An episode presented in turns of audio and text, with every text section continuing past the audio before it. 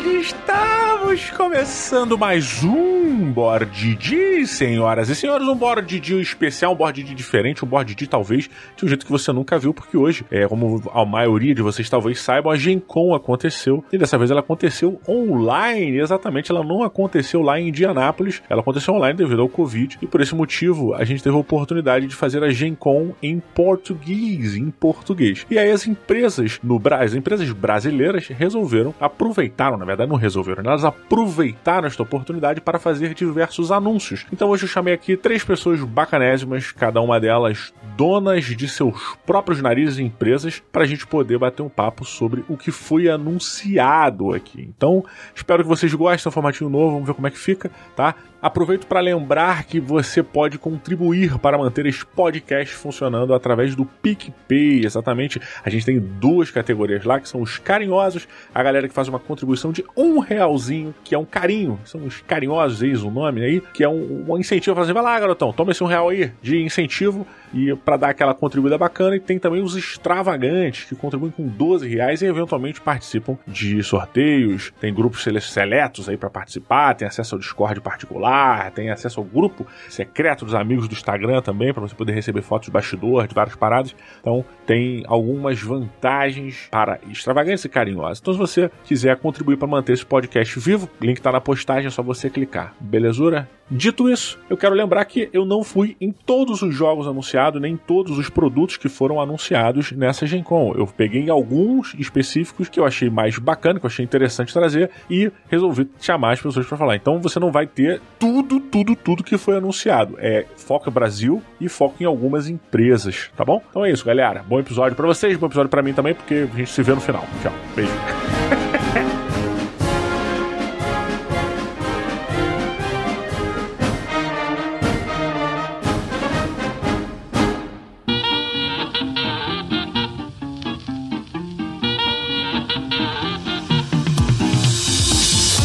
começar este quadro maravilhoso, temos ele, Yuri, diretamente da Galápagos Jogos. Uma salva de palmas, olha lá. Fala, seu Yuri. Fala, Didi. Tudo bom? Obrigado Tudo aí por, bem, cara. por me receber. É sempre um prazer falar com você. Pena que a gente não Opa. tá falando pessoalmente, como a gente, como a gente faz bastante. Pois é, cara, pois é. Essa quarentena, mas daqui a pouco, daqui a pouco a gente volta, tá todo mundo junto, jogando, se divertindo, a gente estará todo mundo de volta aí. Mas, Yuri, vamos ao que interessa, porque a lista da Galápagos é sacanagem, mano. É grande.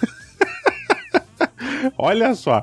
Vamos lá. A gente vai falar, como a gente já vem falando, dos anúncios da Gen Con, né? E a, a ideia era falar um pouco de coisas anteriores. Só que a, Gen, a, a Galápagos ela anunciou muita parada na Gen Con. Então não tem nem como falar de coisas antes da Gen Con. Por que não? Por que não? Porque você não vai uma hora de programa pra falar dos lançamentos da Galápagos. Então vamos nos prender exclusivamente aqui nesse caso a Gen Con. Yuri, vamos começar aqui falando. O que, que vocês trouxeram pra gente de bacana aí lá na Gen Con de anúncios? Cara, a gente trouxe bastante coisa, né? Vou tentar ser breve aqui, Uhum. é, pra gente tentar cobrir todos os anúncios que foram feitos. Cara, a gente trouxe jogos pra todos os gostos, né? Uhum. Cara, o primeiro pequenininho, Love Letter, a segunda edição dele. Ah, legal. É, esse é um jogo que a gente já tinha publicado, então ele vem de novo. Uhum. E agora ele vem numa, numa uma reformulaçãozinha que agora até seis pessoas podem jogar. É um jogo muito legal, com blefe, com uma coisinha de, de, de gestão ali da sua mão. Um jogo muito rápido, um filler muito gostoso para quem nunca jogou testar, né? Nesse, nesse Uhum. jogo você, você é, tem que levar sua carta de amor pra princesa. e se você conseguir, né, e não, não os, outros, os outros jogadores, você aí pode conquistar o coração da princesa. Essa, essa é toda a história do jogo. Mas é muito gostoso de jogar. Um jogo bem bacana mesmo. Pô, maravilha, maravilha, cara. Então, Love Letter, segunda edição, já está oficial. Vai chegar. Vai chegar, vai chegar, vai chegar aí, ele, ele chega muito em breve. Ó, eu, eu não posso falar data, porque assim, até o pessoal da Galápagos acabou, é, com o tempo, é, me deixando com o mínimo de informação possível, porque sabe que quando eu falo com você, por exemplo, você saiu falando por aí, eu, Uhum. eu, eu dou uns spoilers, eu, eu, eu, eu falo coisa que não era pra falar, então É ele setembro, né? É sabiamente- setembro, né, Yuri? Setembro, né? Pode falar. Aqui fechado, não vai ser divulgado esse podcast, não, Não. cara. Não. Setembro é meu aniversário, setembro é meu aniversário. Opa, justo. Mas o presente é nosso, né, cara?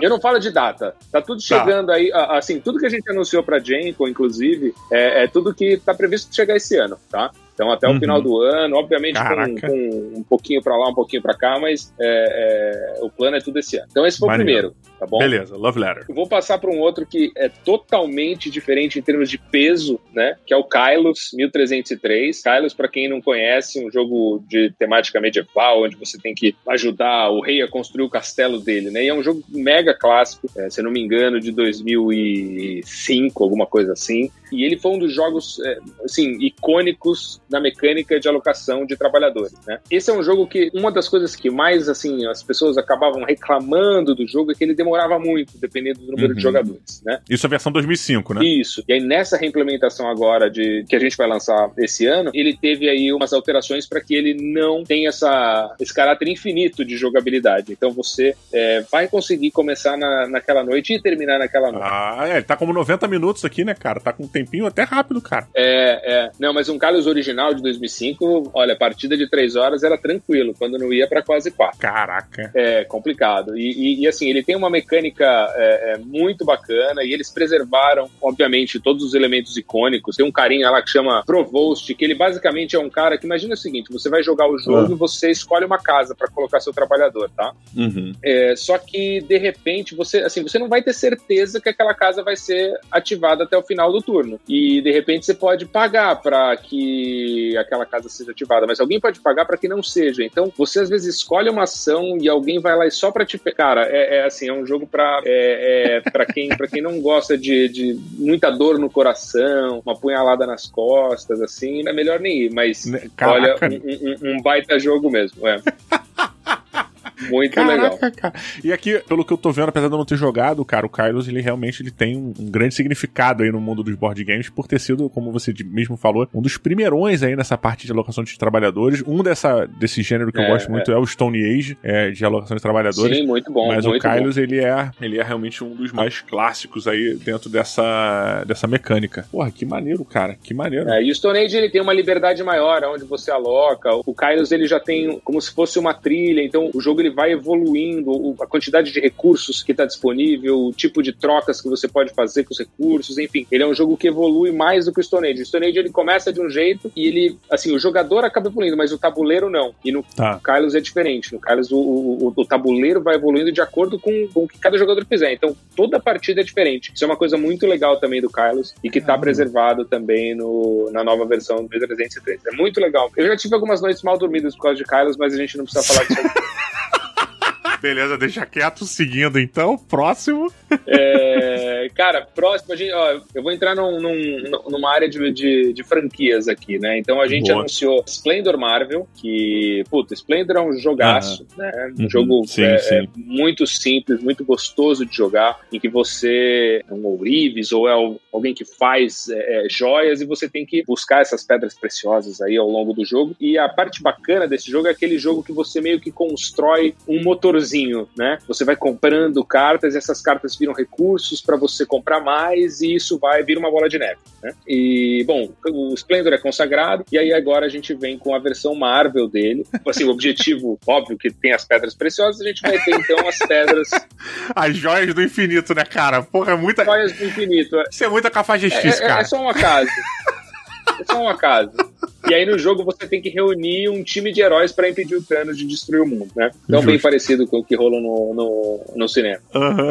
Enfim, você vai ter que usar essas joias, com cada uma tem o seu poder específico, que vai ter é, ações específicas também no jogo. E é isso, cara. Tipo, é simples. É Splendor com Marvel, com Thanos, e tem tudo a ver. Não é um jogo que é só, ah, só muda a, a imagem. Não, não. Ele, ele, ele, muda, ele muda mesmo, ele muda o, o, jeitinho de jogar e você sente que você tá jogando um jogo diferente. É bem legal. Pô, bacana, cara, bacana. Legal essa roupagem aí do Splendor. É bem legal, é bem legal. E aí a outra roupagem que a gente também anunciou, que a gente também vai trazer muito próximo do lançamento mundial, vai ser o Small World of Warcraft. Porra, esse sim, cara. Porra, cara, Small World é um jogo magnífico e vocês mandaram muito bem em trazer, cara. Eu, eu particularmente adorei a ideia. Não, e esse jogo é aquele jogo que eu lembro quando a gente trouxe a primeira vez Small World, a gente já falava assim, cara, isso aqui já estava preparado para um Small World of Warcraft. Exatamente esse nome, né? Uhum. E aí, efetivamente, efetivamente é, a Asmodee foi atrás disso, né? É, a Days of Wonder, especificamente, nosso estúdio, Uhum. para falar com, com o pessoal da Blizzard. E, cara, foi muito legal que a receptividade que eles tiveram foi assim, na hora. Eles falaram assim, cara, fechou, fechou, vamos dar um jeito, isso aí vai ser muito legal. Porra, mano. Então, pra quem não conhece o jogo, um jogo de controle de área, cada raça que você controla tem uma habilidade diferente, você tem a, a- escolha entre expandir e declinar pra você ter uma nova raça pra continuar dominando o mundo. É um jogo muito dinâmico, um jogo que cada jogo também é diferente, a rejogabilidade dele é, é- é muito grande. E nessa nova versão, aí a gente vai estar com, com- com tudo voltado pra temática, o mundo de fantasia de Azeroth, e enfim, vai ser muito legal. A gente não pode, infelizmente, mostrar muita coisa que, que já tá pronto, né? Uhum. Mas porque, porque vai ter uns anúncios bombásticos aí também, junto com a Blizzard, então vai ser bem legal também. Porra, cara, sacanagem isso que tu faz, hein? Caraca, Pô, mano. eu não. Você fala, não. pô, não, tem as coisas fodas que vão acontecer, mas eu não posso falar.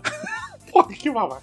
Caraca, é muita sacanagem isso. Olha, mas várias delas eu não sei, entendeu? Eles Ah, fazem justo. a mesma coisa com a gente.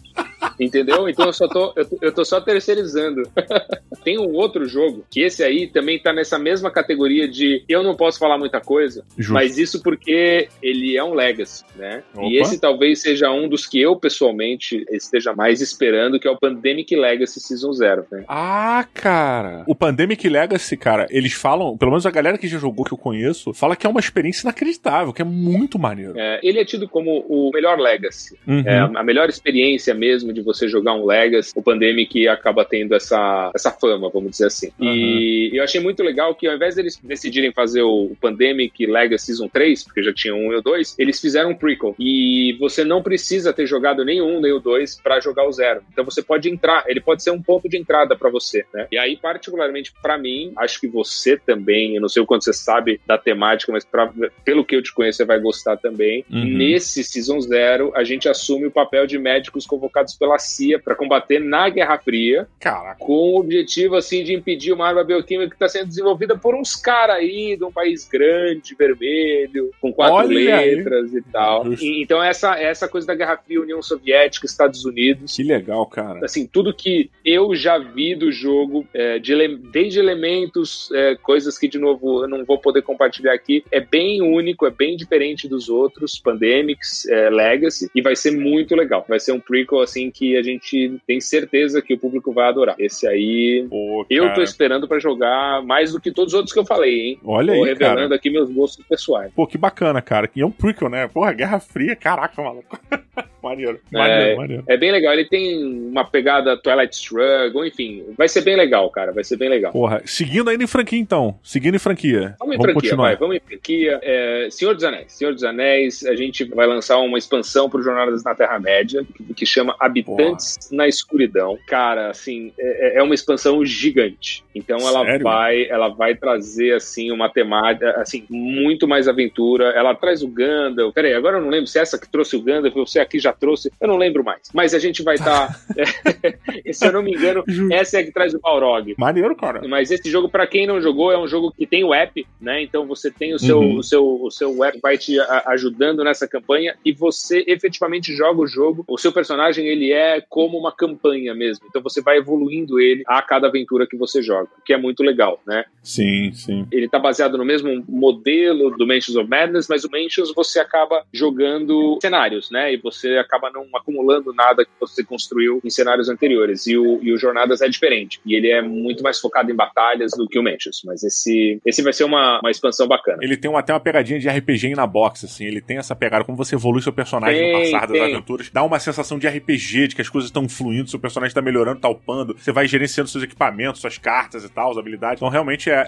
é- cara, eu, eu gosto muito, cara, de Jornadas na Terra-média. É um jogo muito bacana. Isso que você falou de ser um, um RPG na box, vem até com o mestre, né? Já, porque o app faz o papel do mestre. Sim. E aí você sim. vê, né, que, que, que foi um jogo totalmente desenvolvido para você meio que ter essa experiência de RPG na box e ser prático, e ser é, mais acessível. E aí com o Covid isso dá uma dificultada, né? É, É muito louco, é muito louco como a gente não estava esperando algo como isso que aconteceu. Pois é. Mas pois é, isso aí, isso, isso vai passar também. E aí a gente, a gente vai voltar Certeza, é, é, certeza. a conseguir jogar. Certeza, certeza. Ó, ainda na franquia, para já acabar com, fran- com todas as franquias, deixa eu ver se acabar com todas as Uhum. franquias. Acho que sim, se não for também, eu tô errado, tá tudo bem. É, X-Men Insurreição Mutante. Olha aí. Esse aí vai ser. Olha, faz muito tempo que a, a franquia X-Men tá, tá, tá afastada, vamos dizer assim, de jogos, de muitas coisas, por conta de todo, todo o embrólio aí que existia entre Fox de um lado, Disney do outro, e, e empresas que eu nem sei também, e tá tudo uhum. bem. É, mas agora, com tudo isso convergindo, inclusive com o próprio interesse da Disney em trabalhar X-Men, principalmente após a, o final da saga uh, dos Vingadores. Uhum. Então, esse jogo ele vem aí com essa proposta que você é um, um desses X-Men e ele tem todo o look and feel daquela época mais quadrinho, daquele seriado que passava bastante aqui no Brasil. Sim, meio anos 90, assim, né? Exatamente. E a gente vai ter que formar uma equipe, viajar pelo mundo para completar é, missões para que a gente consiga derrotar aí o Magneto, a Fênix Negra e quem quer que apareça no nosso caminho. Ele foi desenvolvido pelo mesmo designer, o, o Richard Launius, que fez Arkham Horror e Elder Sign. Então,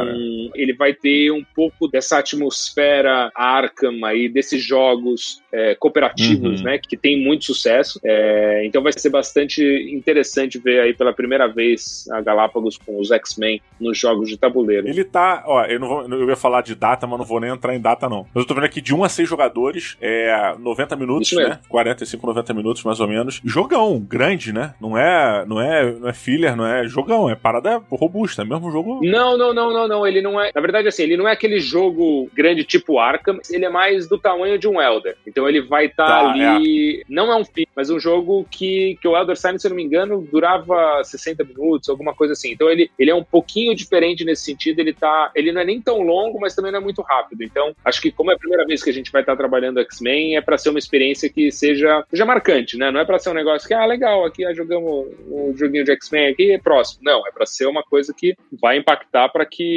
quem sabe aí a gente não tenha mais coisas de X-Men para 2021. Quem pois sabe? É. Essas coisas. Olha, eu acho que vocês trouxeram dois jogos recentes que para mim foram muito bacanas, principalmente por ser fã da franquia nos, é, nos quadrinhos, né? Que é o Kick-Ass e o Hellboy. Algumas pessoas criticaram um pouco o Hellboy e tal, e para mim, assim, meu irmão, Hellboy, quem é fã, cara, não tem muito o que falar. Hellboy é, é o jogo do Hellboy, cara. Tu pode jogar com o Hellboy, tu pode jogar com todos os personagens que estão ao redor do Hellboy ali, e é uma experiência muito boa. E o Kick-Ass, ele vai até além, para mim, porque ele é um jogo que te passa a vibe do Kick-Ass, uhum. de ser um, um um, ser humano que quer ser um super-herói, sabe? Um moleque, um, um punheteiro que quer virar super-herói com uma capa. É, então, tipo, ele te dá essa, essa parada, é um jogo difícil, é um jogo que, cara, não vira, tu não consegue fazer as paradas porque é difícil pra caralho, volta aqui, vem aqui. Trabalhoso no sentido de você conseguir atingir seus, objetivos, você precisa pensar com calma e tal. E o jogo ele tá jogando contra você. É, e eu acho que essa é a vibe do Kick-Ass. Então, seguindo nessa, nesse histórico de dois jogos que eu, particularmente, como fã dos quadrinhos, é, que derivaram para mim bem nos board games, a minha expectativa só aumenta com X-Men é, Mutante Insurrection. Vai ser por aí, mas o, o... só para comentar aqui, Cass é um dos jogos que eu acho mais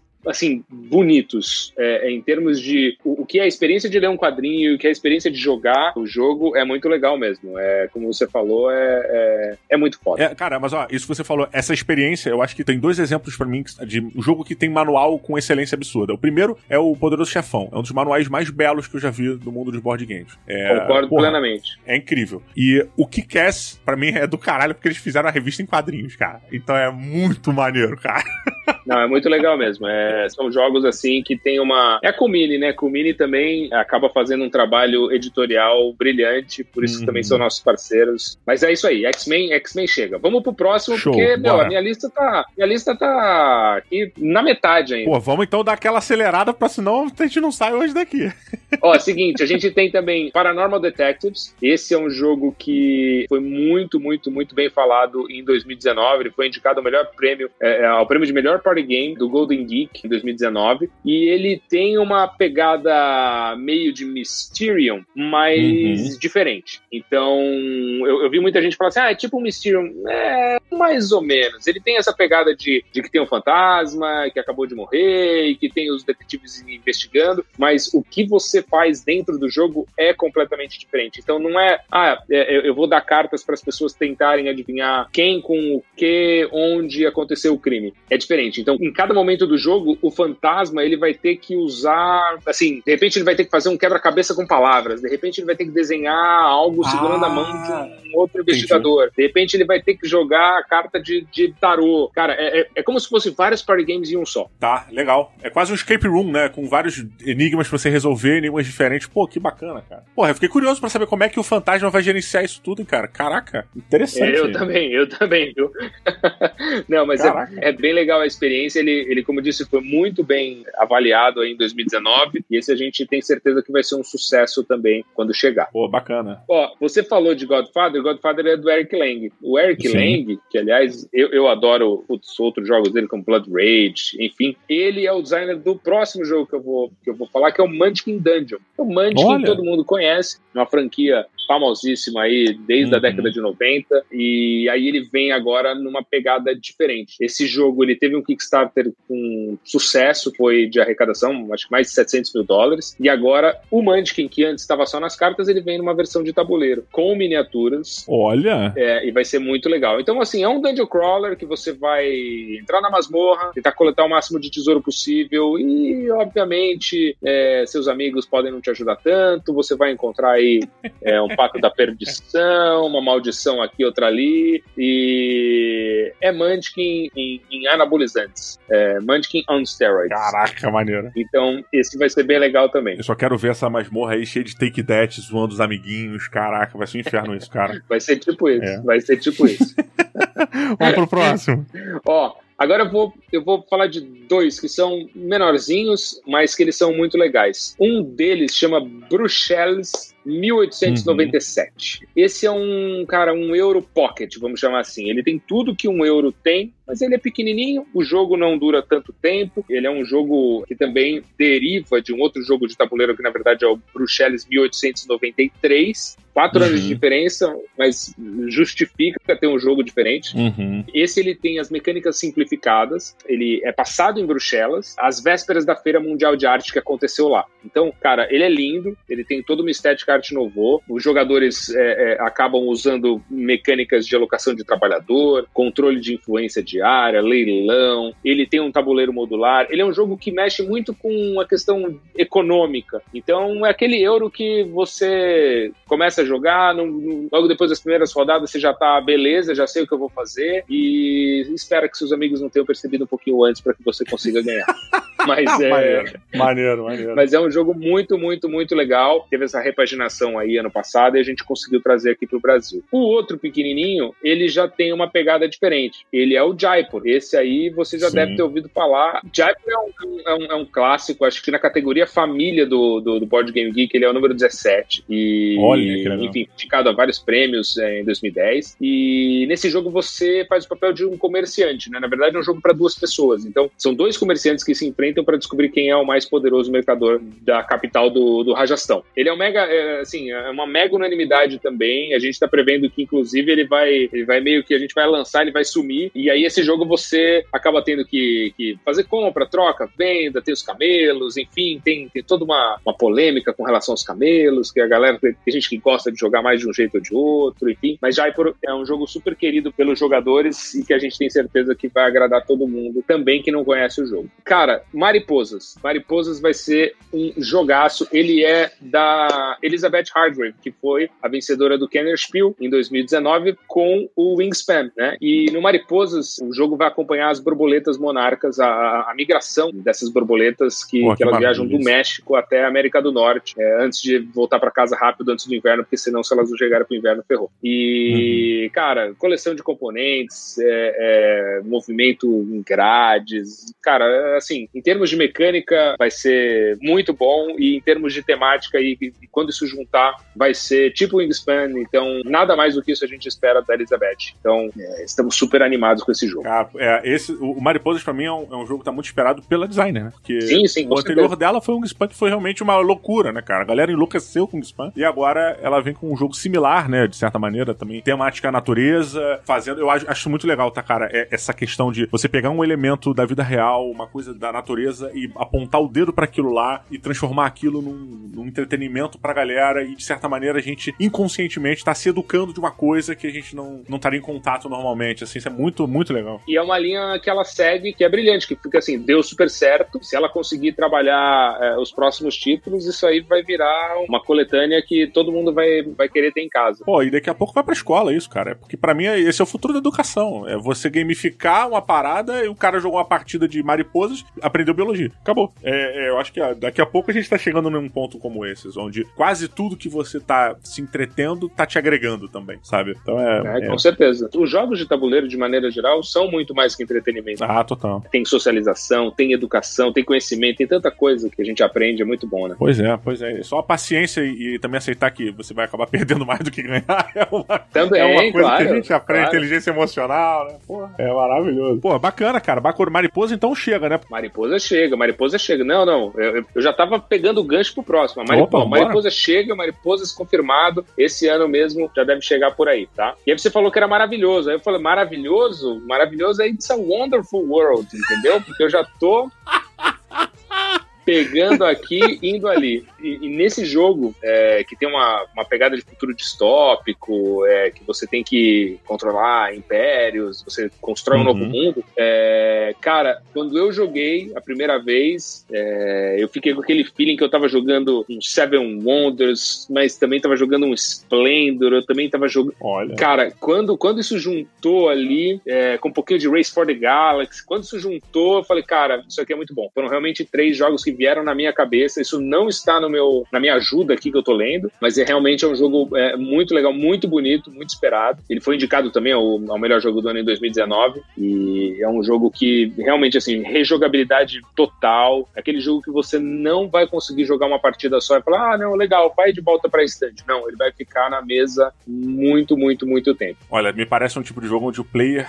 onde o jogador quer se aprimorar, né? É, exatamente. não mais um porque eu podia ter feito aquilo lá e eu não fiz, então talvez se eu fizesse essa estratégia. Que é igual o Seven Wonders, é a curva de aprendizagem, né? Você joga a primeira e depois Uhum. você fala assim: Ah, entendi. Vamos de novo, vamos de novo, porque agora eu não vou perder de lavada de vocês, não.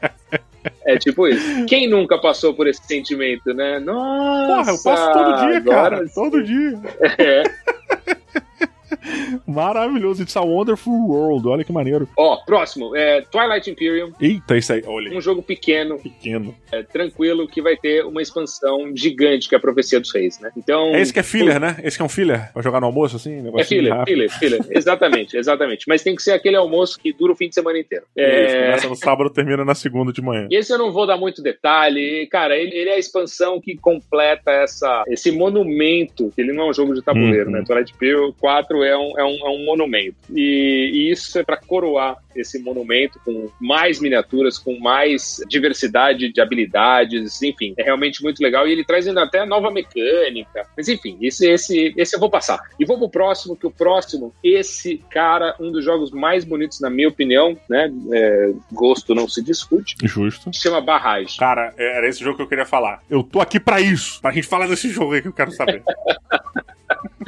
Não, mas Barragem, cara, é, é- fora que eu adoro Power Grid, Barragem pra mim é tipo um adulto, né? Tipo, Power Grid é uma criancinha, é legal, aquele adolescente, jovem, mu- muito bacana, mas, puta, quando chega a idade adulta, vira o Barragem. Caraca, nesse nível, cara. Porra. É, cara, o negócio, o negócio é, é, é bacana. Lá, assim, ó, você joga como se fosse empresa também, da mesma forma como é, no Power Grid, mas aqui você precisa administrar a produção de energia elétrica, hidrelétrica, né? Por isso, por isso que é barragem. E aí a gente vai ter que construir essas barragens, aumentar a capacidade, armazenar água. Dá, assim, ele é de uma escola euro-italiana, né? Então tem muita coisa que, que você já, já espera, com, com movimento programado, é, ah, faço isso para depois aquilo, né, né, né, alocação de trabalhadores, construção de rota, é, jogadores com diferentes habilidades. E, putz, é um dos mais é, aguardados do ano. Ele foi indicado a três categorias do Golden Geek. Cara, e é lindo, hein, cara. Ele é lindo, lindo, absolutamente lindo. E a gente já vai trazer ele com uma expansão, que é o projeto Lee Water, que é assim, ela vai ser vendida separadamente, né? Mas a gente já vai trazer e vai lançar ela e já vai lançar a expansão também, né?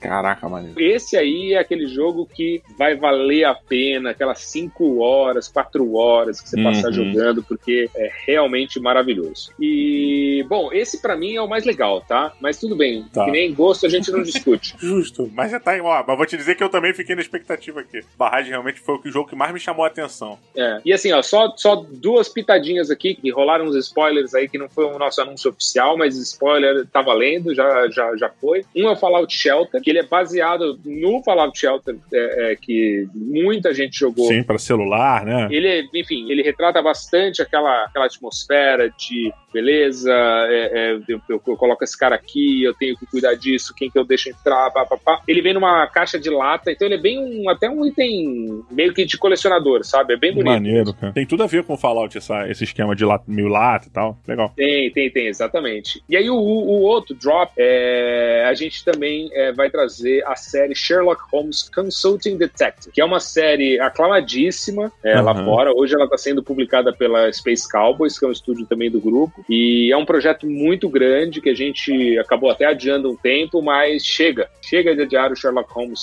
Consulting Detective. É, ele vem. Mas vão vir ele... todos os jogos dessa série? Ah, eles virão, viu? Eles virão. Mas ah. a gente vai começar, se eu não me engano. Ah, e agora eu não vou lembrar qual é a cor da caixa que a gente vai começar. E é melhor eu não falar, porque depois vão me cobrar disso. E aí vão me cobrar e eu vou, eu, eu vou ter falado errado. Então. Pô, mas ó, mas só pra gente... galera que tá ouvindo, a gente tá falando de jogos bem antigos é, e clássicos aí lá fora, que são realmente, se não me engano, década de 90 ou até anterior, se der mole. É isso ou eu tô falando besteira? O Sherlock Holmes Consult Detective, agora, agora eu vou ter que roubar. Tem que roubar aqui, tô tentando ver se eu acho. A internet não está me ajudando. Ó, 1982. 1982. Olha aí, olha aí. Então, assim, são jogos mega clássicos. Se eu não me engano, é esse que vai vir, hein? Eu acho que é o, o, os crimes do, do Tamisa e outros casos. Talvez, eu acho eu acho. Caraca, que bacana. Nota 7.8 aqui, o negócio, o negócio é bom, cara, o negócio é bom. E esse eu também tô bastante animado porque eu, eu gosto bastante dessa experiência de você, né, ter os casos e ter que resolver. Hoje a gente tem vários jogos que estão nessa linha, desde o Chronicles of Crime até o Escape Room Board Game, o Detective que você brilhantemente jogou com a, com a Atena Antena com,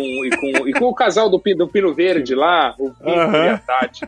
E vocês conseguiram, inclusive, vocês, vocês, vocês foram bem sucedidos, eu lembro disso. Fomos, fomos, fomos mesmo, cara. Pior que fomos mesmo. A gente conseguiu, a gente mandou bem. A gente demorou muito mais do que o jogo, ele, né, foi feito, né? Ele é mais rapidinho. Mas a gente conseguiu ali nos trancos e barrancos, a gente conseguiu resolver. Foi, foi muito bom, realmente, cara. Cara, e rapidinho, assim, na nossa linha de RPG, a gente vai trazer é, duas campanhas. Na verdade, uma campanha que é a Odisseia dos Lordes Dragões. Então, uma campanha baseada no D&D quinta edição, né? Isso aí, aventuras prontas pro universo de Dungeons Dragons, correto? Isso mesmo. Aventura pronta, você simplesmente pega com toda a mecânica do D&D e, e, manda ver. Show de bola. Aí a gente também vai trazer Vampire, né? A quinta edição do Vampire. Ah, sim. Também, também um RPG é, é, aclamadíssimo. Sim. Tem gente que joga RPG e tem gente que é vampiro, né? Então aí são, são são dois grupos diferentes. É, uhum. Na verdade, você pode jogar RPG e ser vampiro também. Olha, unir as duas coisas, né? Olha que maravilha. Exatamente. Mas, cara, esse recém-criado mundo das trevas aí vai ser também uma experiência muito legal. E aí eu encerro. Chega de, de, de novidades. Porra, é muita coisa. Caraca, cara. É muita coisa. Eu nem sei se vai dar tempo da gente lançar tudo isso até, até o ano acabar. Pois é. A minha pergunta é: quando você que trabalha com jogos e com entretenimento, quando você quer se entreter, tu faz o quê? Tu vai pagar conta no banco? Tem que fazer alguma coisa chata? Cara, com a é. quantidade de lançamento foda e com diversão que você traz pra galera, na sua hora de diversão você tem que fazer lá, vai varrer a casa. Olha, então, normalmente, normalmente eu, eu mesmo assim jogava. Agora, durante a pandemia, como a gente está mais recluso, com mais distanciamento, eu tenho um jogo de tabuleiro, é, é, aliás, não é um jogo de tabuleiro, eu tenho um jogo Legacy que chama uhum. é, Filho. E esse, esse jogo Legacy é Boa. é complicado. Eu já tô no, no quinto mês agora. Legal. E é um jogo complexo. É divertido, mas, cara, cansa, né? Eu sei que você tem filho, então eu sei como é que. Eu sei que você sabe. Ah, não, mas ó, eu tô na expansão já. Eu tô na expansão dele. Não, ainda tô no jogo base. O jogo base é complicado, viu? Complicado. Ih, mas ó, mas já é trabalhoso pra caramba. Algo me diz que eu vou chegar na expansão que você tá jogando. Algo me diz. E não duvido, não duvido. Quando a pessoa gosta do primeiro, o segundo vem quase sem pensar.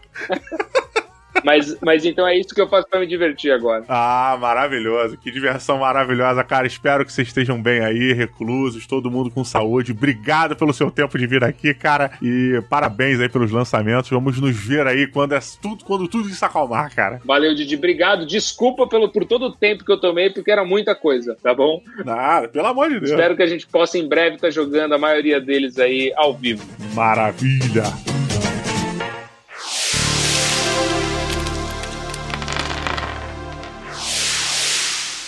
Olha quem está chegando na situação aqui, senhoras e senhores, uma salva de palmas para o Cristiano Cut da Conclave, galera!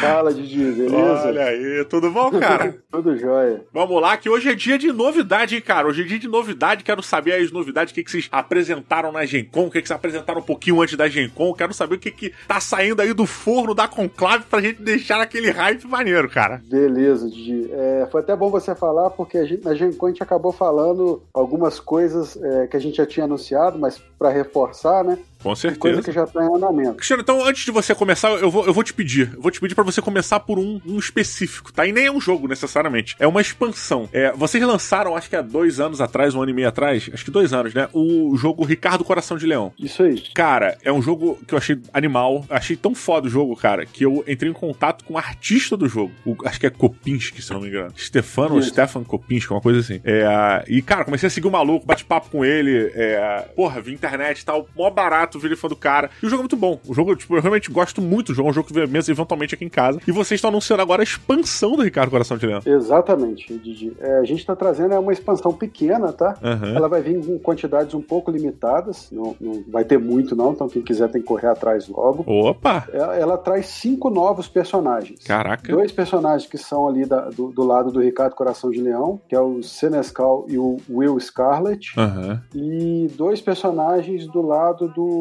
João Sem Terra, que é um cavaleiro errante e uma freira, Freira Maria. Uhum. E além disso, traz o Conselheiro, que é um personagem neutro. Né? Quando você joga com o número ímpar, você joga com um personagem neutro. Então, assim, aumenta muito as possibilidades de jogo, de rejogabilidade, porque cada personagem desse, você conhece o jogo, sabe, né? Sim. Cada um joga de uma maneira totalmente diferente, tem um poder diferente. E esses cinco novos personagens vêm com, com cada um com seu poder, com suas habilidades distintas. Então, uhum. cada um com sua miniatura também. Uma expansãozinha bem legalzinha, pra quem curte o jogo. Então são dois personagens do lado do João Sem Terra e dois lados do, do lado do coração, do Ricardo Coração Leão. E aí Isso, o, e o quinto person- neutro. E o quinto neutro, exatamente. Ah, Então caraca. você vai passar a ter no jogo, você vai passar a ter 10 personagens do Ricardo Coração de Leão, 10 do João Sem Terra e 3 neutros. Tá. Eu acho que vale muito a pena. Expansão que pequenininha, não vai ser cara, vai valer a pena para ter uma experiência mais completa. aumentar as possibilidades. Cara, é, é um jogo que realmente, é, é, não só pela arte, mas pela própria, pelo próprio jogo em si, pelo game design do jogo, é um jogo que eu acho muito bacana, cara. É um jogo muito legal. Tá aí.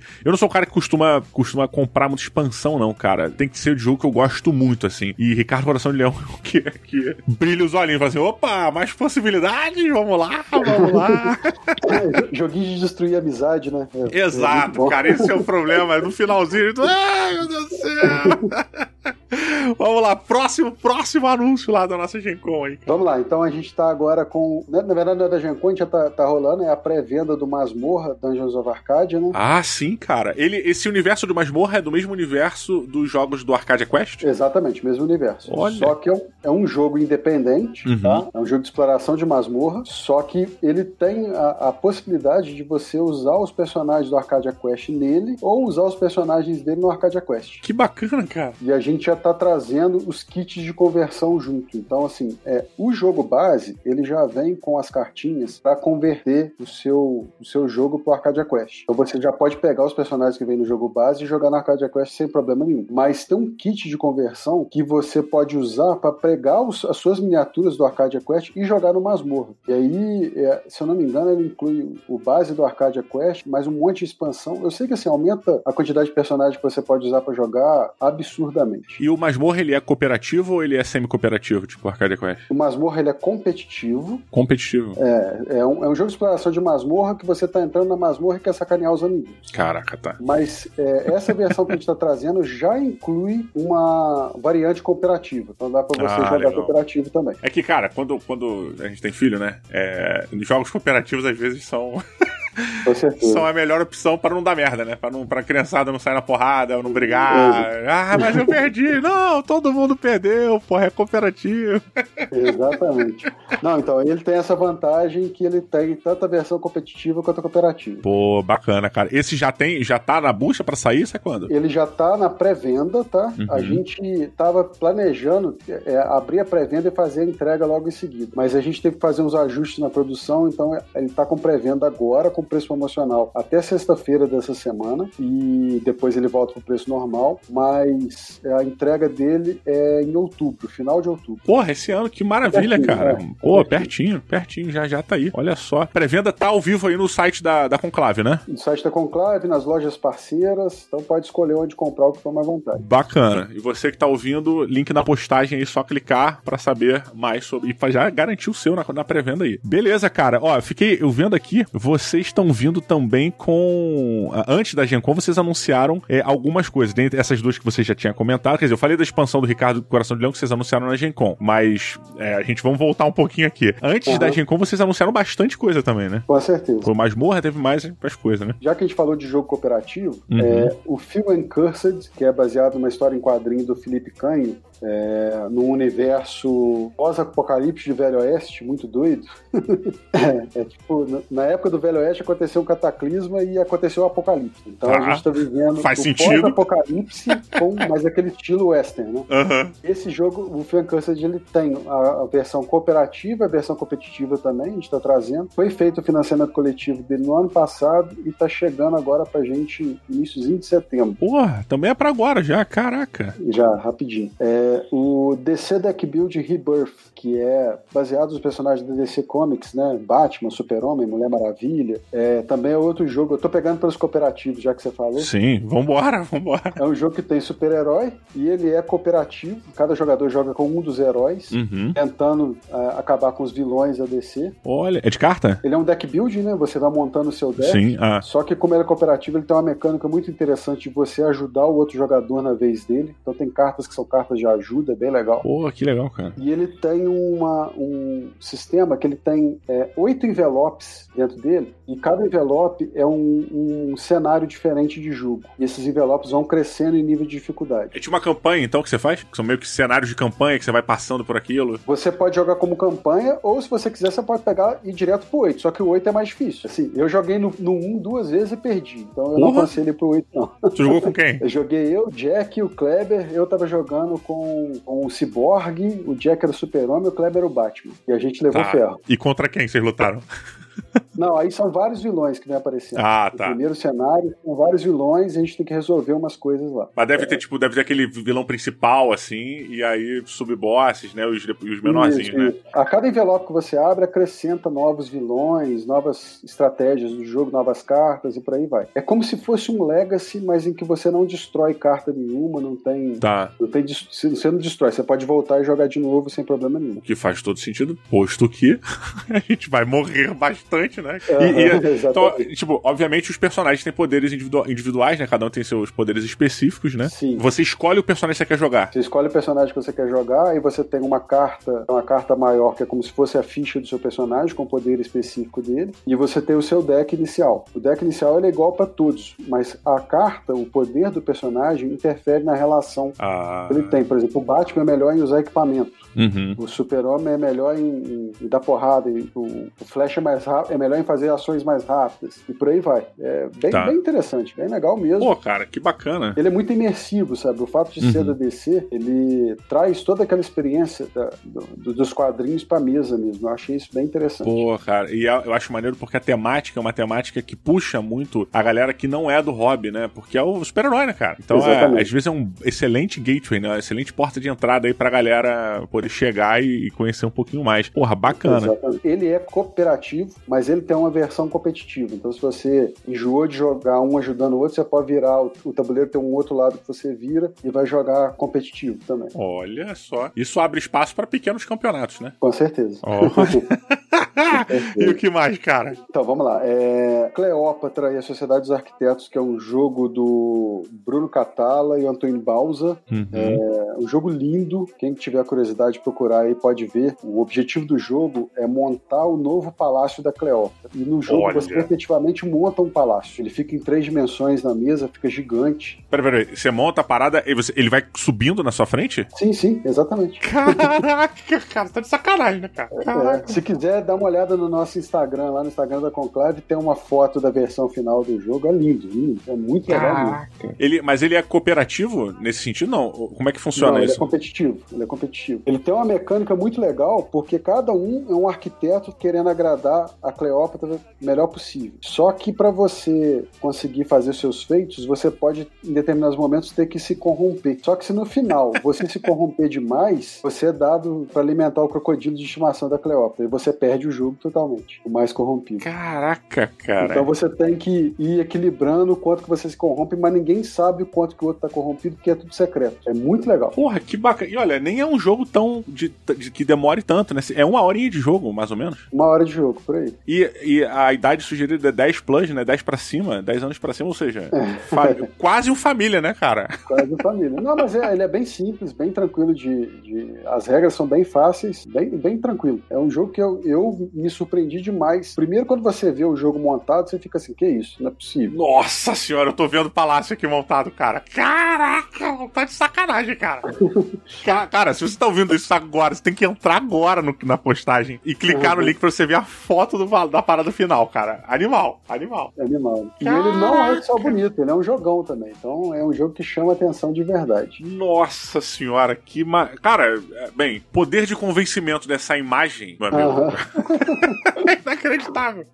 Caraca, bem, mais um pro, pro hype, né? Já entrou aqui esquentando mais ainda. É. Cleópatra e a Sociedade dos Arquitetos. Pô, mas isso tudo antes que você, antes da Shincon, né? Isso, é. E esse chega agora em setembro também. Já tá embarcando Nossa lá na China e chega agora em setembro. Senhora. Nossa senhora. Vamos lá, próximo aí da lista, cara. A gente também tinha anunciado o Sir Roland, uhum. que é um jogo. É, ele é baseado numa história em quadrinho de um, de um quadrinista brasileiro. É, é sobre um cavaleiro atrapalhado na, na Idade Média. E ele foi, foi criado pelos mesmos designers do Masmorra, que é o Eurico Cunha e o Daniel Alves. E ele é um jogo pequenininho, assim, mas é, baratinho, um jogo com cartas, em que os jogadores estão é, aprisionados numa, numa torre, a torre do Mago Negro lá, e eles têm que escalar a torre para fugir por cima. Esse não é cooperativo, é competitivo. Ele é um jogo que tem uma pegada bem survive, assim, porque você tem que tentar escapar, mas você tem que sacanear os adversários. Ah. É um jogo bem cheio de take that, é, rápido, facinho de aprender, facinho de jogar também, e com a arte, que é a arte dos quadrinhos, que é bem legal. Então, Pô, é bacana, cara. Esse eu tava por fora aqui, cara. Vou dar uma pesquisada aqui pra ver melhor. Pô. É bem, bem maneirinho mesmo. E ele vai ser um jogo bem baratinho, é um gateway mesmo, pra galera uhum. pegar e jogar é, um filler, né, pra jogar entre uma partida e outra, vai valer a pena. Pô, maravilha, cara, maravilha. É, tem anúncio aí também anterior do, do Bruê, né? Isso, o Valknut. E é na mesma pegada, deve ser, aliás, ele deve ter mais ou menos o mesmo é, valor do Sir Roland. Ele só não é na mesma pegada porque não é um jogo muito de take that, é um jogo mais estratégico, né? Mas é um jogo fenomenal. Não sei se você teve a oportunidade de testar online com o Bruê, uma galera teve a oportunidade de jogar. Ainda não, cara, ainda não, ainda não. Mas é um jogo que eu posso chamar de semi-abstrato, porque a movimentação dele lembra um pouco de jogo abstrato, mas ele, ele conseguiu colocar o tema ali muito bem amarrado. O tema é mitologia nórdica, né? Uhum. E aí cada jogador joga com um tipo de personagem da mitologia nórdica. Você pode ser um Vanir, pode ser um, um, um Viking, pode ser um, um Draugr, que é um morto-vivo, e joga competindo entre si. Você tem que ou eliminar o adversário, ou depois de determinadas cartas terem sido viradas, você marcar uma quantidade de pontos. Muito legal, é, pequenininho também, muito fácil de aprender. Eu aprendi a jogar em 5 minutos. Nossa. E a partida dura 10 minutos. Tá? É aquele uhum. jogo que você joga uma partida atrás da outra sem parar. É o jogo da hora do almoço, né? Aquele do lanchinho. Exatamente. O jogo da hora do almoço. Pô, que bacana, cara. Ele, ele é o que? Ele é, é de componente, assim, é carta, tem tabuleiro, como é que é? Carta, as cartas montam o tabuleiro, porque é como se fosse um tabuleiro modular que você uhum. vai montando à medida que vai jogando. E as peças são tokens, né? Que representam cada um dos, dos personagens. Dos personagens. Uma coisa que eu achei fenomenal no jogo é que ele é totalmente assimétrico. Olha, é, Por exemplo, se você joga com um viking, você vai ter uma quantidade de vikings na mesa. Se você joga com gigante, você joga só com um gigante, não tem dois. Uma giganta grandona lá. Se você joga com, com os Draugr, eles vão se multiplicando, que eles vão transformando os outros em morto-vivo. Você tem uma quantidade maior. Cada tipo de personagem que você escolher para jogar, você vai ter uma experiência totalmente diferente no jogo. E, e a Caraca. forma de jogar cada um é diferente também. Porra, que irado, que irado. Esse é do Bru esse ano, né? Chega esse ano. Esse ano, tá pronto, ficou pronto na China agora. A gente tá- já tá aje- ajeitando o embarque dele. Tá no- entrando no barco já, então. Porra, Já que tá. maravilha, cara. Muito Pô. Bruê aí, designer nacional também, gente finíssima. É, Pô, maravilha aí. Próximo, próximo. Próximo, vamos lá. O Vampire the Masquerade Heritage, que no Brasil vai chamar Vampiro a Máscara Herança. É um jogo Legacy, Aham. no universo do Vampiro a Máscara. A gente participou em conjunto com o Kickstarter, que rolou lá fora. Sim. E agora a gente tá, a produção está finalizando, a gente vai entregar ainda esse ano também para os apoiadores brasileiros. Vamos ter o jogo à venda aqui no Brasil. Olha, que bacana, cara. A ideia do jogo é o seguinte: você vai escolher o seu clã de vampiro, para quem conhece Uhum. Vampiro a Máscara, Uhum. e você, a partir de 1306, que é quando começa a história do jogo, vai começar a montar a sua linhagem vampírica e vai começar a interferir nos rumos da humanidade. E aí, o jogo tem 21 capítulos. Quando você chegar no, no 21 capítulo, você já está em 1997. Olha. 97, o melhor carnaval que Saquarema já viu. 1997. Perfeita data pra se terminar o jogo. Você vai percorrer 600 anos de história humana e vampírica, alterando, como é um jogo Legacy, você vai Sim. efetivamente alterando os rumos do jogo durante, durante a partida. Muito legal. muito Caraca, legal cara. mesmo. E a arte do jogo tá fenomenal. E a dinâmica dele é, é, é meio que o quê? Cada um, você falou, cada um representa, joga com um clã, né? E é, é o que? Um jogo de influência, um jogo de mais político. Cara, é difícil dizer porque é o seguinte: é, ele tem, se eu não me engano, nove tabuleiros diferentes. Nossa senhora. Só que a cada era que você joga, esses tabuleiros mudam. E aí cada tabuleiro tem uma regrinha específica como que ele funciona. Então, assim, você vai jogando e influenciando esses tabuleiros. Então tem tabuleiro, por exemplo, que você está tentando manter a máscara forte, para ninguém descobrir que tem vampiro. Sim. Tem tabuleiro que você. que é é a guerra do Sabá, por exemplo, que você está tentando influenciar essa guerra para poder se fazer, ter benefício com ela. Tem um tabuleiro que é o controle da besta, que você está tentando controlar aquele seu instinto vampiro, te- vampírico o tempo todo.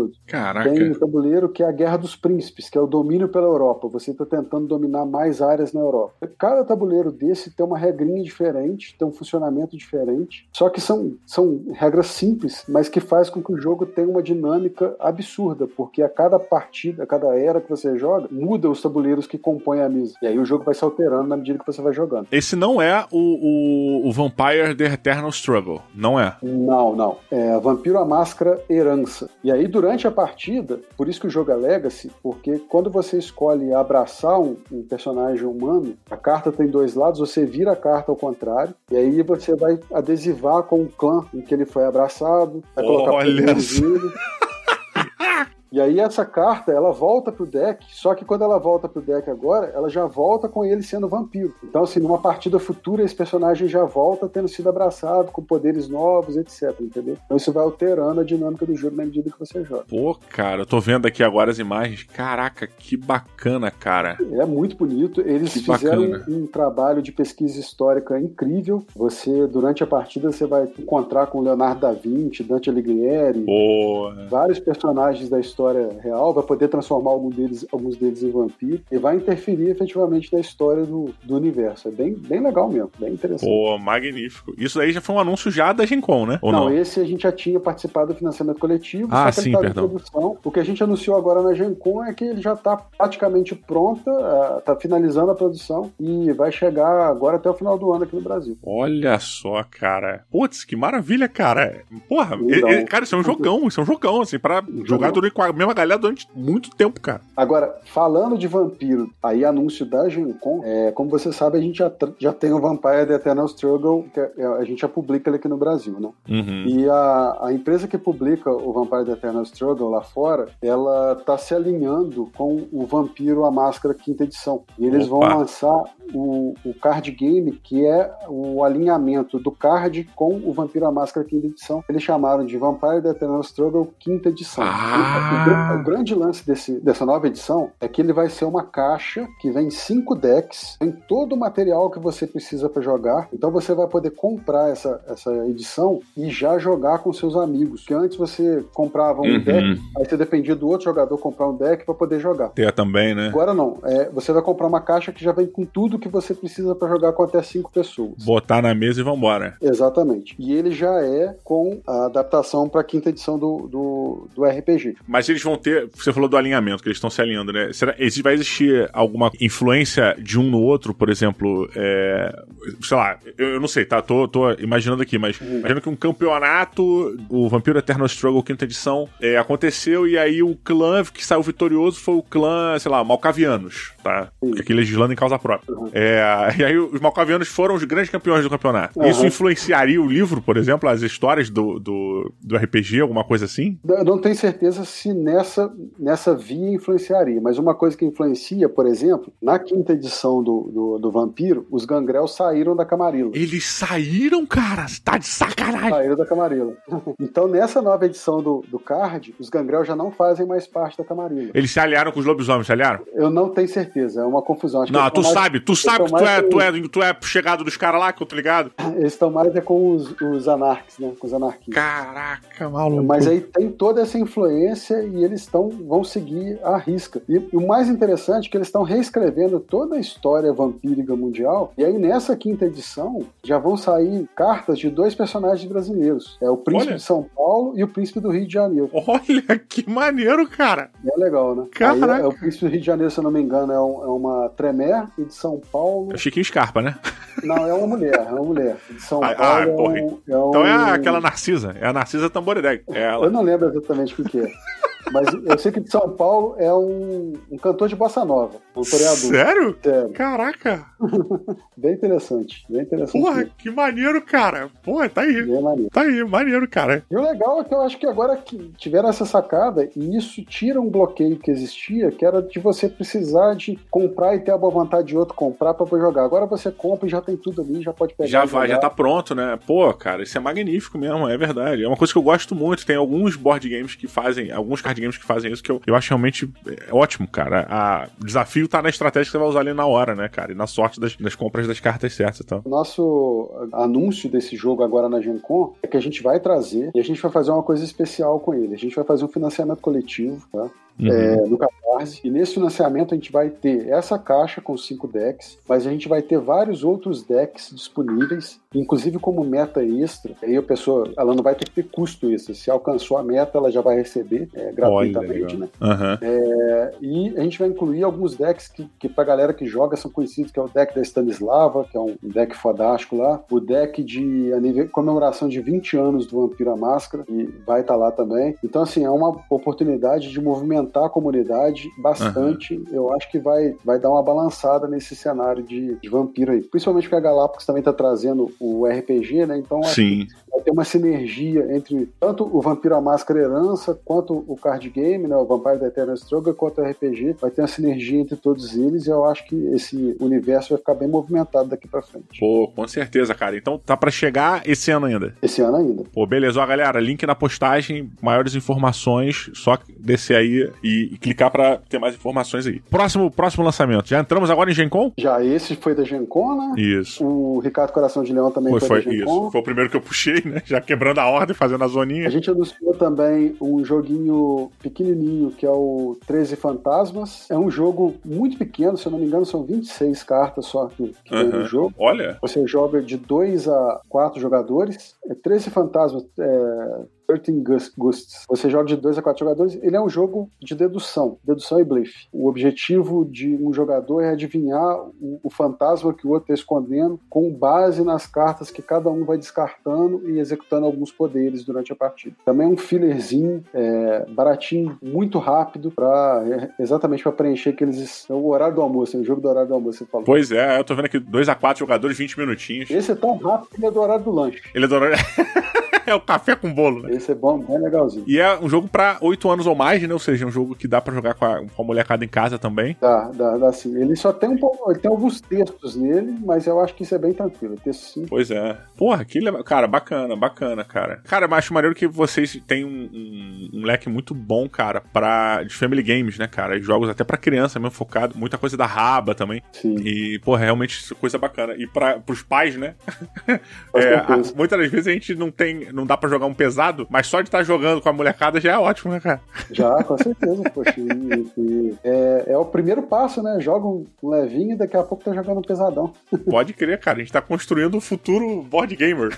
Exatamente. Tem mais um lançamento que foi que a gente anunciou antes da Gen Con também. É, uhum. Esse ele deve chegar pro final do ano, provavelmente pro Natal, que é o Medium é, o Medium é um jogo também de dedução em times. O pessoal estava até perguntando se ele é o novo The Mind. Ah, Talvez guarde alguma semelhança, mas é, não sei.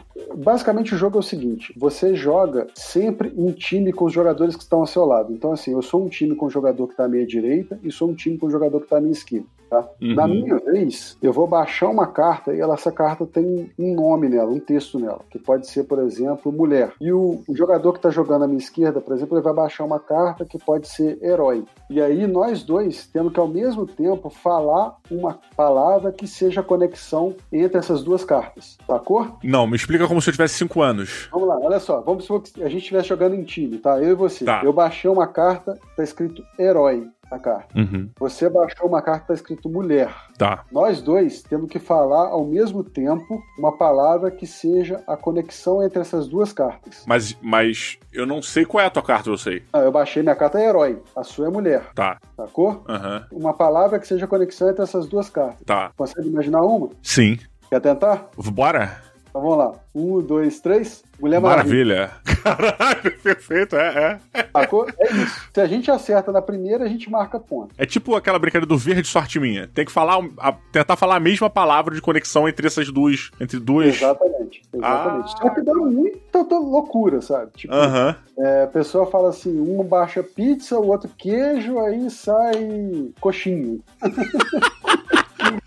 Cara, isso é quase um jogo de boteco, cara. Isso é quase um joguinho é, é de boteco. Porra. A gente levou para um evento em Niterói e esse jogo, quando ele entrou na mesa, ele não saiu mais. Ele ficou até 4 horas da manhã na mesa sem parar. O pessoal queria, não queria parar de jogar. Caraca, que legal, cara. Que legal. Porra, e é tão simples, né? Que a gente aqui, você apresentando, a gente jogou. A melhor maneira de se apresentar um jogo é jogando ele. A gente acabou de fazer. Exatamente. E o mais legal é que ele vem com 15 decks de cartas Cada uhum. deck tem meio que um tema diferente e durante a partida você vai misturar uma quantidade de decks de acordo com a quantidade de jogadores. Tá. Então você tem uma variabilidade ali muito grande do que, que vai sair durante o jogo. Porra, aí isso, cara, vai se tornar jogo indispensável na coleção, cara, de qualquer um. Com certeza. E Porra. ele tem um, um, um, lance, ele chama Medium, porque uhum. a ideia é que você tá lendo a mente do outro. Sim. E a capa é muito boa, cara. Num determinado momento, se você, por exemplo, percebe que a, a palavra que aquela dupla vai falar, ah, eu acho que eu sei qual palavra palavra que é, você pode entrar no meio. Ah, que legal, cara, que legal. Aí você meio que atravessa e tenta adivinhar junto e marca ponto junto, entendeu? Pô, que bacana, cara, que bacana. Cara, olha só, não tô desmerecendo o Ricardinho Coração de Leão, não. Não estou desmerecendo Phil and Curse, não estou desmerecendo Vampiro,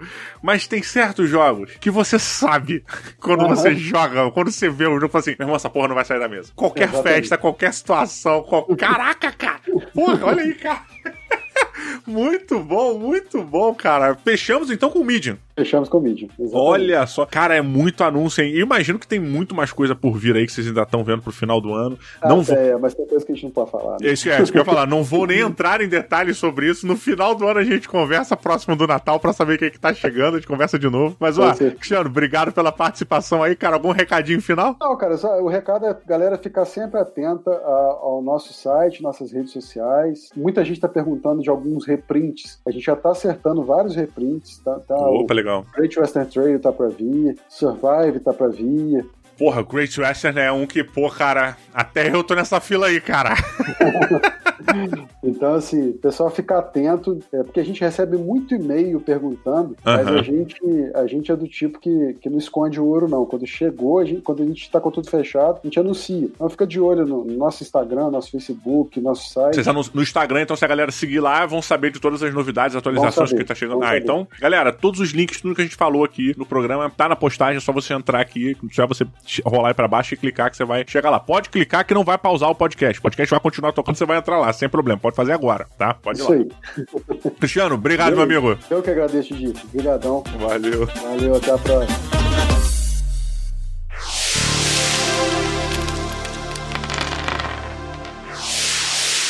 E agora, senhoras e senhores, já adentrando este salão, ele diretamente da Dijon Jogos, o Diego, cara. Olha só, uma salva de palmas para ele, olha que maravilha. E aí, Diegão? E aí, Didi, beleza? Tudo bem, cara. Terminamos aqui a Gencom, Gencom Online, Gencom em português. E aí, cara, bacana, curtiu, fez coisa pra caramba aí. Eu vi que você tava lá, pra lá e pra cá. Mó, pô, cheio de, cheio de novidade aí, né, cara? Pois é, cara. Foi, foi corrido, mas foi bem da hora. Bastante Muito jogo bem. pra mostrar pra galera jogar aí, bem legal. Pô, olha só, pra quem não, pra quem não sabe, a Dijon, ela tem dois jogos. A Dijon é uma empresa que eu gosto muito. Ela tem um jogo que eu adoro, que é chamado Os Incríveis Parques de Miss Liz, que é um jogo onde você tem que construir um parque de diversões. A, a Dijon, até alguns meses atrás, era uma empresa pequena, tá? Mas alguns meses atrás, parece que ela foi pra um rodízio. e a parada agora tão em outro nível, cheio de novidades, cheio de apresentação, muita coisa saindo. Então, Diegão, queria que você falasse um pouquinho pra gente aí das novidades que você é, apresentou, não só na Gen Con, mas esse ano que você tem aí, coisas que estão vindo, novidades, coisas que você tá trazendo, o que, que vai chegar. Aham, beleza. É, então, durante a Gen Con, o que, que eu apresentei, né? Eu já tinha dois jogos anunciados que eu só trouxe novas informações sobre ele. O primeiro deles é o Cosmos, que é, inclusive, é um jogo de minha autoria. Ele Olha! É, é um jogo sobre desenvolvimento de planetas, né? Então, é um disco protoplanetário, os planetas estão se formando e tudo mais. Bem com uma pegada científica, assim. E já faz um tempo que eu tô desenvolvendo ele, anunciei pra galera e tal, tem bastante procura e finalmente eu vou fazer o financiamento coletivo desse jogo. Olha, Vai começar dia 19 agora, de, do, de agosto, né? Então, esse foi um dos pequenos primeiros anúncios que eu fiz na feira, a data de quando que vai começar o financiamento. Pera aí, mas olha só, o, o Cosmos, ele, é- ele é sobre o, jogo, é, é o quê? Como é que é mais ou menos o, o Cosmos? Qual é a ideia do jogo? A ideia do Cosmos é que cada jogador vai ser um planeta em formação, né? Ou seja, um protoplaneta. Uhum. Você está desenvolvendo as características desse planeta para que eventualmente ele possa comportar a vida como a gente conhece aqui na Terra. Então, a gente vai controlar as forças cósmicas em volta desse planeta, né? Porque o planeta em si não é alguma coisa viva que a gente Aham. possa se tornar, né? Mas a, a ideia é essa: você vai, por exemplo, melhorar a gravidade dele, melhorar a rotação, ajustar a temperatura, criar a atmosfera, todas essas coisas para que eventualmente a vida possa surgir, né? E aí a, a, a- a mecânica do jogo funciona mais ou menos como uma construção de baralho, né? Só que aquela construção de baralho, mais ou menos como jogos como Concordia, Bloodborne, que você Sim. tem todas as cartas na sua mão, eventualmente você vai jogando elas, né? Elas vão ficando travadas na mesa e aí você tem que fazer uma ação para recuperar todas elas de volta para mão. Então ele tem essa mais ou menos entre aspas programação, né, de ações. Você vai meio que decidindo a ordem que você vai fazer elas para depois eh, voltar todas para mão e poder fazer elas novamente. E aí você vai pegando novas cartas também, vai colocando coisa nova na mão para fazer novos tipos de ação. E a ideia é você ficar num tabuleiro central ali que representa o disco protoplanetário, né? Aham. Os planetas vão ficar girando em volta de uma estrela que acabou de se formar, buscando elementos. Então, são cinco elementos que existem no jogo, que são os principais, não os principais, mas um dos a- mais abundantes que existem é, no espaço, né? Que é nitrogênio, oxigênio, carbono, ferro e hidrogênio. Então, esses são os cinco elementos que a gente vai ficar buscando ali em forma de, de fichinhas para usar Aham. eles depois para melhorar essas características aí dos planetas que nem eu falei. Caraca, que- mas assim, você já nasce destinado a ser um determinado planeta ou você nasce com um leque de opções? Ah, eu posso me tornar um, sei lá, um buraco negro? Nem é isso o Não, caso, não, mas. não, não, não. a ideia é ser. Cada um já vai ser um planeta mesmo. Inclusive, ele tem uma pequena assimetria, porque são quatro cores, né? O jogo vai de 1 a 4. Tem modo solo, posso falar dele mais um pouquinho daqui a pouco. Opa, maneiro. Mas é o modo competitivo, digamos assim, né? Entre outros jogadores. Você- cada jogador é uma cor. Caraca, muito bom. Olimpíada de planetas agora. Competitivo de planetas é maneiro, maneiro.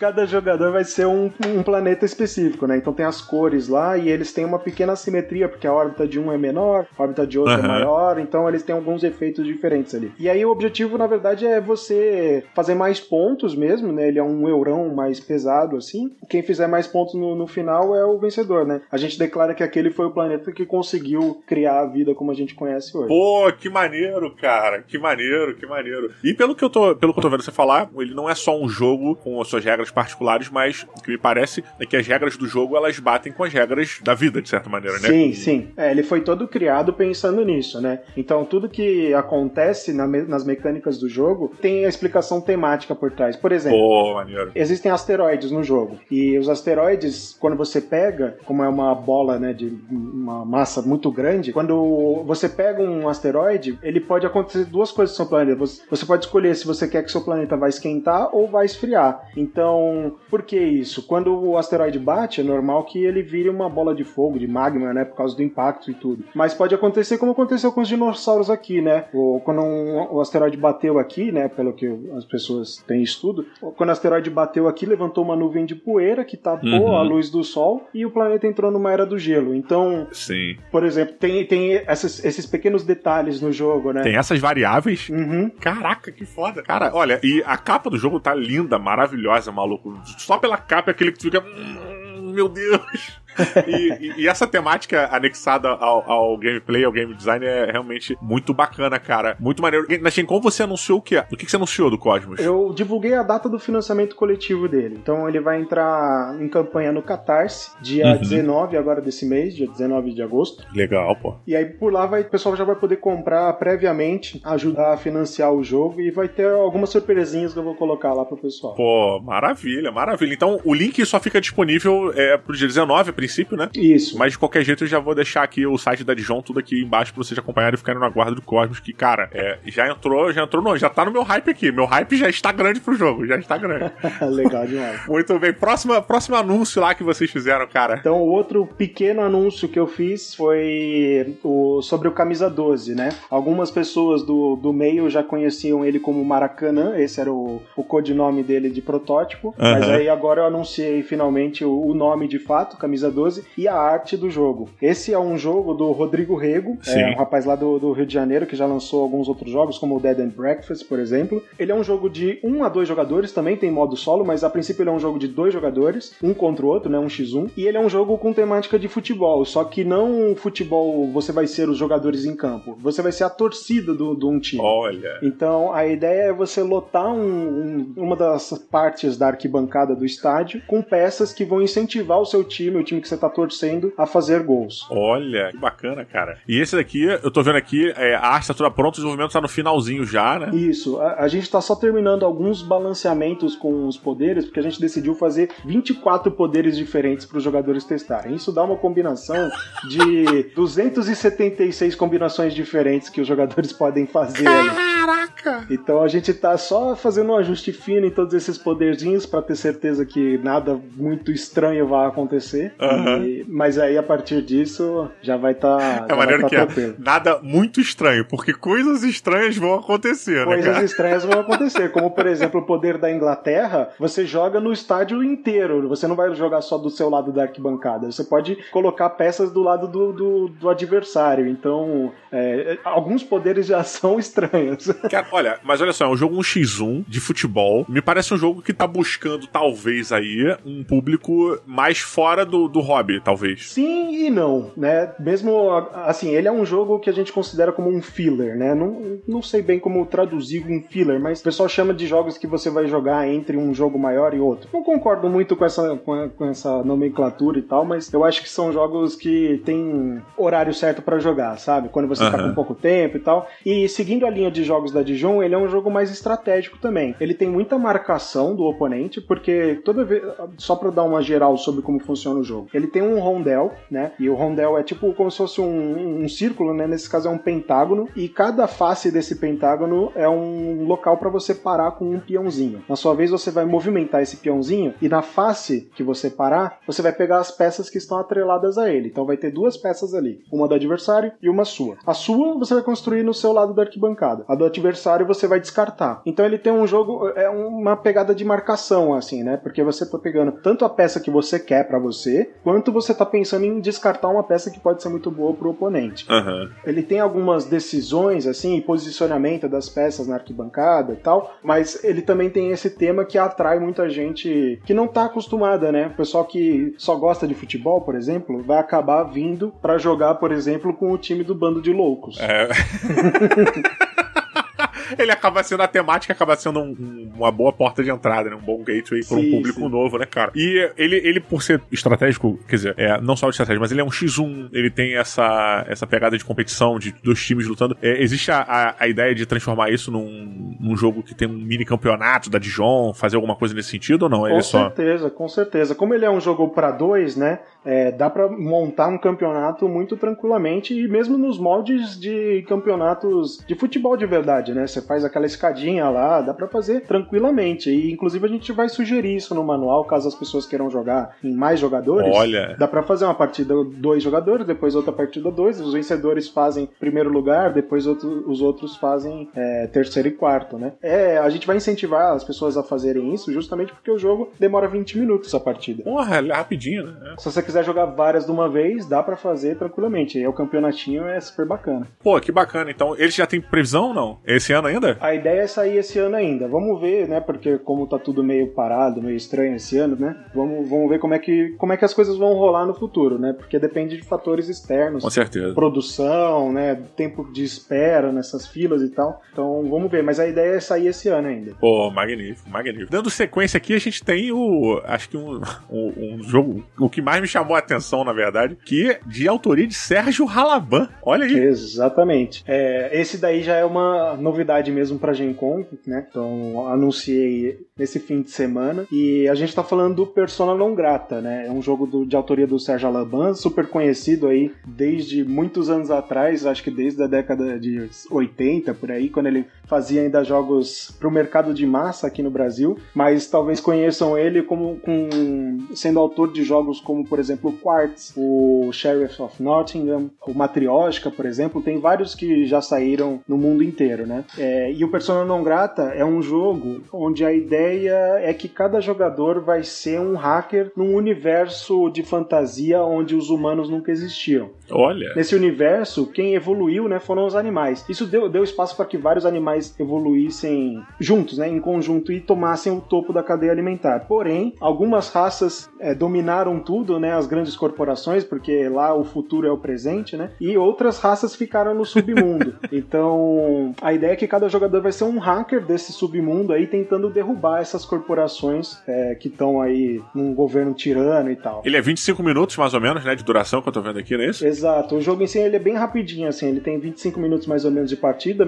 ele vai de 2 a 4 jogadores, né? E ele usa uma mecânica de draft, né? Também acho que draft é uma outra mecânica que não tem tradução, mas é aquela mecânica como o Sushi Go, por exemplo, que você escolhe uma carta, baixa para você e passa a mão para os outros. Ou o uhum. Seven Wonders também é assim. Seven Wonders também, né? Só que ele tem, ele faz uma, uma pegada diferente dentro desse draft. Normalmente os drafts você só baixa a carta na sua frente. Nesse jogo você tem ações que você vai escolher o que você vai fazer com as cartas que você está selecionando no draft. Então tem cartas para baixar na sua frente, mas também tem ações que permitem você passar a carta pro jogador da direita ou da esquerda. Você está baixando na frente deles. Ah, tá. Aí, assim, a ideia do jogo é você controlar as informações dessas corporações, né, para depois usar contra elas. E você também tá mandando essas informações para os outros jogadores porque você vai querer roubar essas informações para você depois, transformando elas em ponto. Tá. É meio difícil explicar só em palavras, assim, porque sim, é sim. uma mecânica que é bem diferente, assim, e, é, e, foi até por isso que eu, eu falei pro Sérgio que queria lançar esse jogo. Ele é, ele é bem, assim,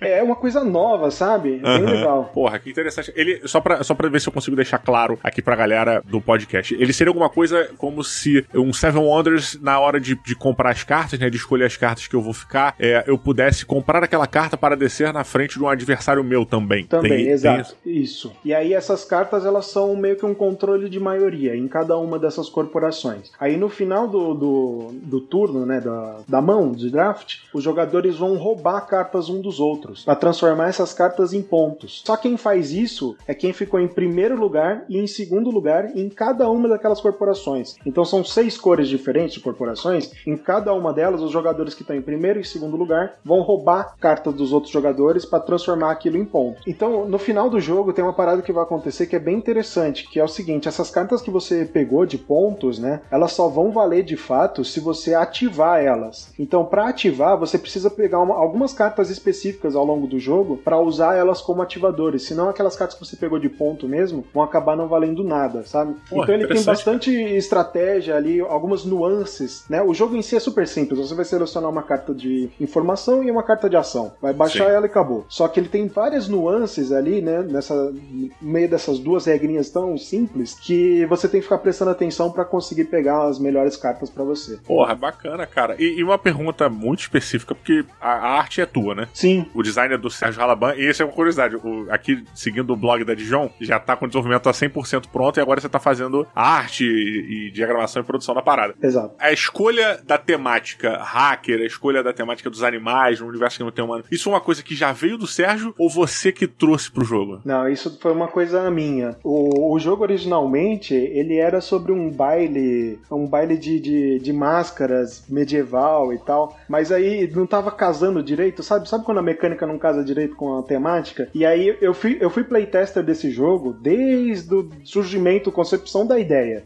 E então eu já tava com algumas ideias na cabeça quando ele ofereceu o jogo para mim, eu falei, tá, mas que tal se a gente seguir por esse caminho aqui? Aí ele achou animal e a gente foi. Animal, assim, com desculpa do trocadilho. Literalmente, né, cara?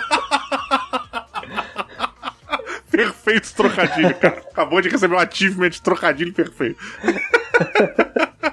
Olha, muito esperado. O Sérgio Halavan realmente é um dos designers mais é, famosos no Brasil, né, cara? Uhum. É, e um cara que, porra, acho que 100% de aproveitamento em tudo que faz. Acho que esse não vai, não vai decepcionar ninguém, ah, cara. Mais, mais expectativa aí. E, cara, pela arte que você mostrou aqui, pelo que você tá. Da, que eu tô vendo aqui no site da João, muito bacana. Gostei muito da ideia. E gostei muito da temática que você criou pro jogo, porque essa coisa de você inserir, né, cartas na mão, na mesa de outras pessoas e, e roubar e tal, é uma parada muito hacker, né? De você inserir uma informação ou retirar essa informação, Sim, né? Sim, exato. Pô, muito bacana, cara, muito legal. E o último lançamento que a gente anunciou foi o Apis, um jogo do Rafael Blumilen, é um rapaz de, de Campinas que ainda não lançou nenhum jogo, mas é muito promissor esse rapaz. É, não conheço. Tem vários jogos interessantes aí que ele tá desenvolvendo. Pô, a parada aqui é que você é meio que uma colmeia que eu tô vendo, né? Você é uma colmeia de abelha, né? Exato, a ideia é que cada jogador vai construir a colmeia, né? Você vai controlar essa colmeia no, no núcleo dela. Pera, mas ele é cooperativo? Não, ele é, ele é competitivo. Tá. Cada jogador jogador constrói a sua própria colmeia. E aí a única coisa que os jogadores estão construindo em conjunto é um jardim no centro do tabuleiro. Olha só. E a ideia do jogo é misturar mancala com colocação de peças, né? Então essa mecânica de mancala, onde você pega as pecinhas e anda aquela quantidade de pecinhas que você tem, você vai ficar usando ela dentro do seu tabuleiro para realizar ações diferentes, como por exemplo produzir mel, produzir cera, é, nascer novos zangões ou novas abelhas operárias e construir mesmo o seu ação de, de construir mesmo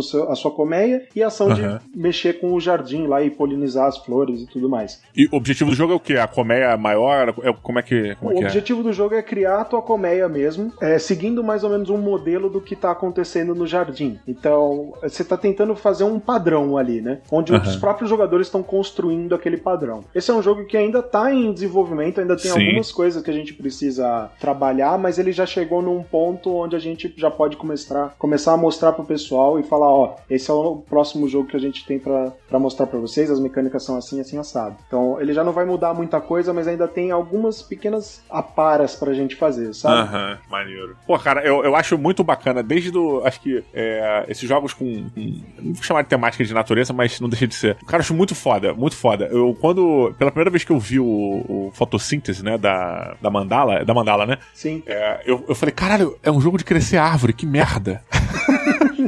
e, cara, e é surpreendente, assim, eu realmente fiquei surpreso quando eu joguei, não imaginava a parada do sol rolando em volta. É, eu, e eu acho que isso tem uma. uma mexe com um ladinho também é, nosso interno de. Eu sei que é, eu sei que é meio, é meio, meio clichêzinho, meio boberol, meio. sabe? Mas, tipo, cara, é a natureza, cara. Tipo, ah, você é, uma é. colmeia, sabe? Viva o planeta, porra. Sei lá, é uma parada, uma vibe mó boa do jogo, sabe? Não sei como traduzir isso, esse sentimento em, em, em frase. É aquela. Você fica fascinado, né? É a vida mostrando como que ela funciona de formas é. diversas. E o, o Apis, ele tem isso também, que nem eu, eu falei que tem o Cosmos, né? Ele é bem baseado em ciência mesmo. A gente tá mostrando realmente como que funciona ali uma colmeia. Então... Porra, cara, isso, olha, eu acho que isso é um, um mérito realmente que é, não só jogos de tabuleiro, mas os jogos de videogame, cada vez mais estão juntando, né? O aprendizado, a ciência, a arte, né? Informação, né? Exato. Educação, vai. Educação a palavra. Exato.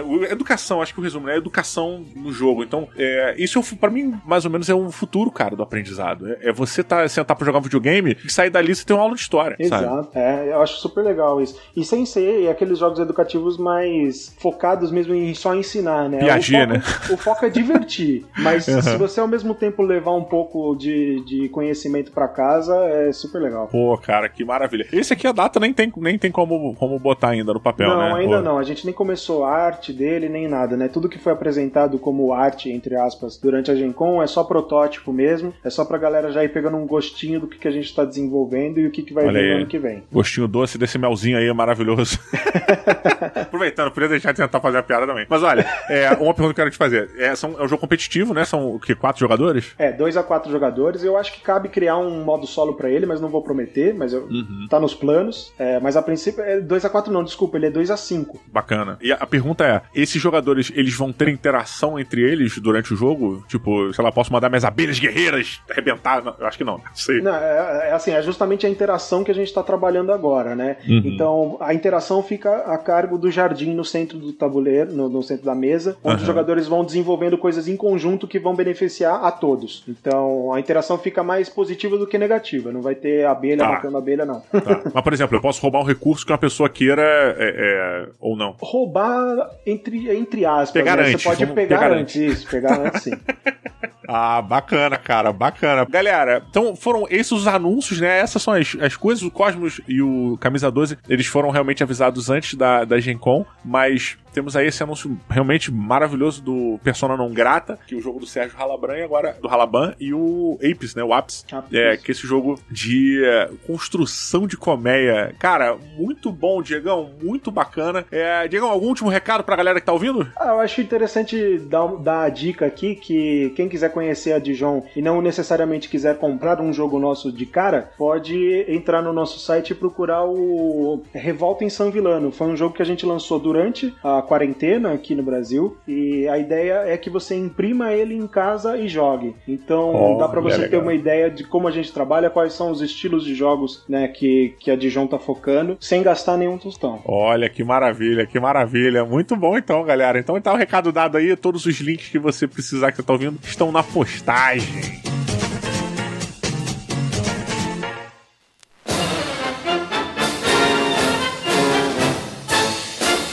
Olha lá, senhoras e senhores, convidados magníficos trazendo as novidades que eles apresentaram na Gen Con e alguns até antes da Gen Con, que a gente aproveitou até para fazer um recap de algumas coisas bacanas aí, muita coisa boa. Realmente fiquei muito, muito curioso com muito lançamento que tinha aí.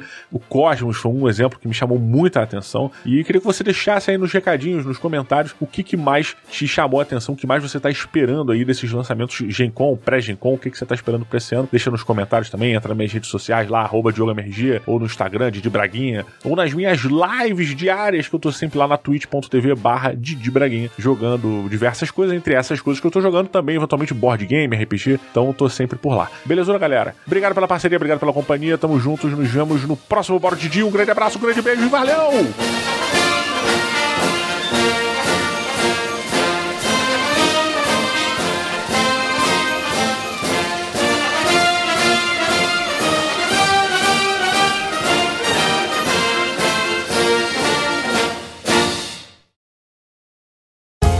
Podcast foi editado por Léo Oliveira.